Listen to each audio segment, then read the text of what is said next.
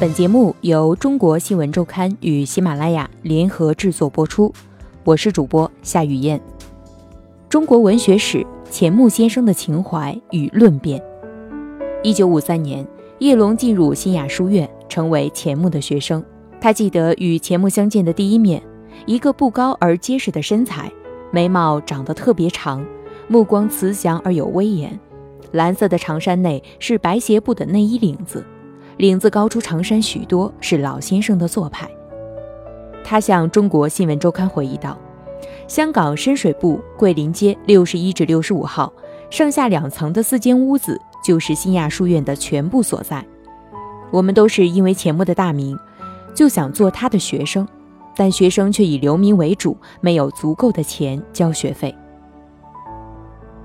而环境也颇为窘迫。书院楼下的纺织厂机器轰鸣。”对面的三宝佛堂庙会频频，后边是潮州饭店，叫卖声不绝于耳。烧鞋的小舞厅，靡靡之音不息。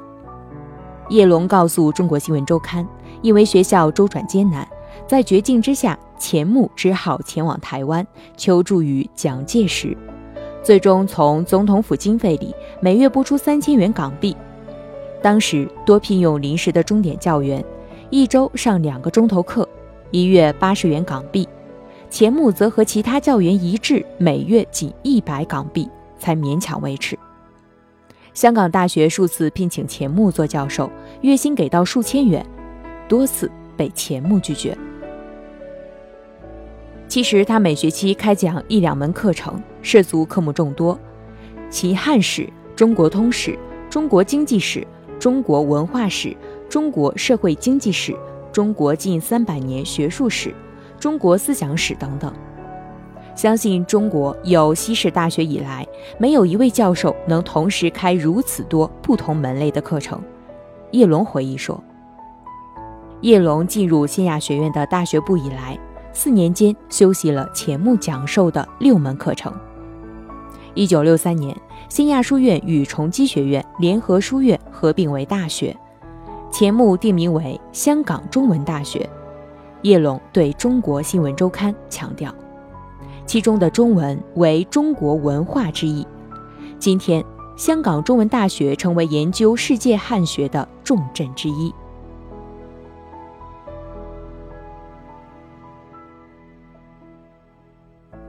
虽然合并，但当时一度书院还是分头教学，一直到一九七三年。香港中文大学迁址，新亚书院方才与其他两所书院统一步调，在课程表上添加了中国现代文学、现代作家及中国近代文学。新亚书院少有留洋博士，偶也有在台湾接受教育的老师，但还是以曾在中国大陆教学的老师为主。陈平原分析，这与钱穆等人当年创建新亚的志趣有关。与新亚传统文史方面的师资力量雄厚有关，恐怕也与新亚获得台湾当局的支持有关。时至今日，绝大数的讲义已经失传，而得以完整流传的讲义是难得的机缘。一九四八年初，二十岁的绍兴人叶龙写的一首快字，在南京政府工作，是少尉书记。到了这年冬天，国民党部队节节败退。叶龙随国民政府先下广州，不久又来命令要拨迁重庆。叶龙感到大局已定，他决定脱岗回家。到家时，中共在绍兴开始缉捕托洛茨基派，一位托派在叶龙家留藏了一包信，后被翻出，叶龙只好继续逃亡，到了湖南阮陵，隐姓埋名在一家酱园做学徒，前途渺茫。偶然间，叶龙在香港周末报上看到香港难民营的情况，他决定以身试险，徒步下韶关，越过深圳到香港时，已经是一九五零年的年初。难民营人满为患，于是他被拒之门外。他投奔到一个培训牧师的圣经学校。叶龙记得，钱穆备课认真，每次都会带二三十张卡片，上课依卡片资料逐页讲述。就算讲同一门课，不同时期也会有诸多不同。讲课时间则很随意，少则一个钟头，讲得兴起了，三个小时也是常事。他讲得慢，在讲台上踱步，走过来讲一句，走过去再讲一句。我记起笔记来很容易。相比其他广东来的同学，叶龙容易听懂钱穆的无锡官话，不像他们听过三四节课才刚听懂一两成。而少尉书记的工作经验又增加了笔记的准确度。正因学生多来自流民，文化水平普遍不高，钱穆先生在相关课程上也相应的降低了难度，使得学者对于讲稿能在多大程度上体现钱穆学养水准保持保守态度。从一九五三年开始，叶龙就因为写字快而准，而对浙江口音无障碍，被指派专门替钱穆先生做演讲记录。新亚研究所前所长陈志成曾回忆。记忆所及，替钱师做记录最多的叶师兄应该是其中极少数者之一。他一直追随着钱师，也一直好好珍藏着他所记录的钱师笔记。应该说，他是钱师最得力的助手之一。钱穆还要求定时检查笔记，叶龙得了七十五分，全班最高。打分的是助教于英时。之所以扣分，是因为余英时说：“我只知道记录钱先生笔记，其他参考书看得不够。”叶龙笑道。一九六七年，钱穆移居台湾。早在一九五八年，中央研究院院长胡适就同意将钱穆选为院士，最终却没有通过。四年后，胡适离世。一九六七年，中央研究院全票通过选举钱穆为院士，然而这一结果却遭到了钱穆的拒绝。民国三十七年，第一次选举院士，当选者多到八十余人，我难道不该御其数？二十年过去，愤恨未消。到了一九六八年，在钱穆学生严耕望的斡旋下，钱穆终于同意提名成为院士。钱穆势力上佳时，叶龙曾先后十多次从课程笔记中摘出百余条寄给老师修改。钱穆总是很热心的改正后寄还，因为工作关系，叶龙每年有两三次前往台湾交流学习，都会去拜访钱穆。一九九零年七月底是叶龙最后一次看望钱穆，他告诉《中国新闻周刊》，钱先生已经不能长谈，只能笑一下或者点头回应我，身体状态已经很坏了。八月三十日这天，台风袭击台北。钱穆谢世。一九九一年，钱穆的骨灰回迁无锡，了结了他落叶归根的意愿。九十五岁的人生，他留下著作八十余部，一千七百万言。看钱穆一生的重要途径，是从无锡起家，扬名北平，与新文化分道于重庆，流连于西南诸校，后流亡香港十六年。暮年居台湾，最终葬于太湖之滨。走的是一个始终与求新求变的潮流相逆的逆时针方向。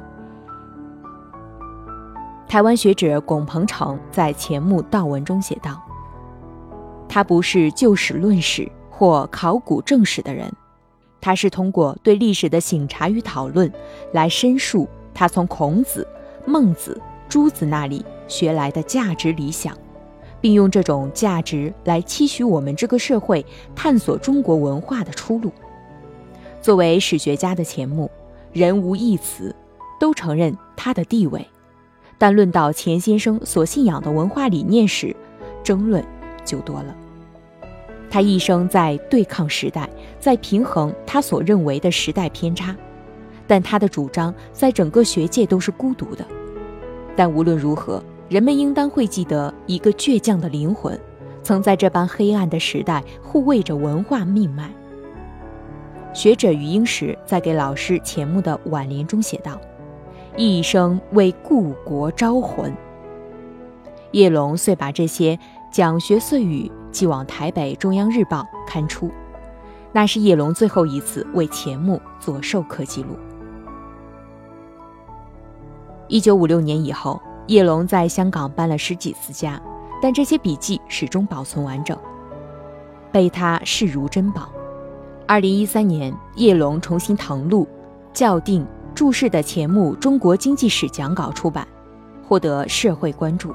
二零一六年，叶龙的第二部笔记《钱穆中国文学史》讲稿也顺利刊出。讲稿从《诗经》开头到明清章回小说结束，共三十一章，十二万余字，内容并不丰厚，多以梳理线索为主。陈平原认为。在当时新亚书院的课程安排中，中国文学史在大学国文和历代文选之后，所以这本书更多是梳理大致线索。文学作品的分析很简单。复旦大学中文系教授陆玉明为钱穆《中国文学史》作序说：“笔录自有笔录的好处，老师在课堂上讲话，兴到之处常常会冒出些奇谈怪论。”见性情而有趣味。讲稿中，钱穆先生对不同时期的名人佳作如数家珍，且性情必见于评论。钱穆评价孔子：“孔子之伟大，正如一间百货公司，货真而价实。”他还说陶渊明性格如虎，其诗更为可爱。王维是居士，杜甫是读书人，李白则是喜欢讲神仙武侠的江湖术士。钱穆先生把知人论世作为作为评价中国文学史的重要标准，认为作者为人的价值比作品更重要。如李杜齐名，钱穆先生认为杜甫为高，因为杜甫的精神人格与时代打成一片。与历史发生了大关系。书中始终有个假想敌，就是新文化运动的领袖胡适。早在胡钱二人的北大时期，由于彼此在中国文学上的分歧，商务印书馆约请胡适编一本中学国文教材。胡适邀请钱穆合写，钱穆拒绝，并明确表示：“你我关于中国文学的意见迥异。”如果各写一本书，让读者对比着来读，那样有益；合写一本则不行。在这本讲稿中，钱穆多次提及胡适，少有褒扬，更多的是批评。比如钱穆讲到他很推崇的建安文学一节，就说道：“现在生物已经进化到人类，使其他动植物仍然不能不要，所以有了白话文，仍然可以存在其他文体。”不能单用白话文学史代表全部过去的历史。胡适说：“执手打倒孔家店的老英雄。”因此，我对此人觉得有趣，且万分同情。五四运动之大影响，并非有一套理论，却是有一套新文学帮助来吸引感动人。这是粗的、俗的通俗文学，有力量，但这种问题并不能用来讨论严肃的文化思想。在最后一章结论中，钱穆写道：“今日如有人说某人思想落伍了，这不对。意见可以说落伍了，可有反对，不同的。但知识有真理是永远存在的，而落伍潮流等口号只是政治运动的玩意儿。中国几十年来在文化学术上的毛病是：一是意见的偏，二是功夫的偏。有只研究一种的，而忽略其他的重要方面。”如胡适之研究中国的《红楼梦》，其占中国文学史的地位极小，不解决此问题，对文学史没有影响。中国文学史其实是一本论辩之书，它始终有一个假想敌，就是胡适之提倡的新文化运动。陈平原评价说，与胡适之傅斯年主流学术人士相比，钱穆显得并不主流。即便如此。他仍然能努力保持自己的文化理念，推崇中国传统文化的价值。这种精神和这种趣味都是值得我们关注的。钱穆是一位有大关怀的学者，成为历史学家并非他的夙愿。他的最高理想是通人，诸如他的《现代中国学术论文》里面分十二个类，有哪一个学者能用二十万字把整个中国讲进去？在一个学术专业化的时代。赶逆潮流，用自己的努力让人对中国文化产生多一点点兴趣，这是令人敬佩的。陈平原说。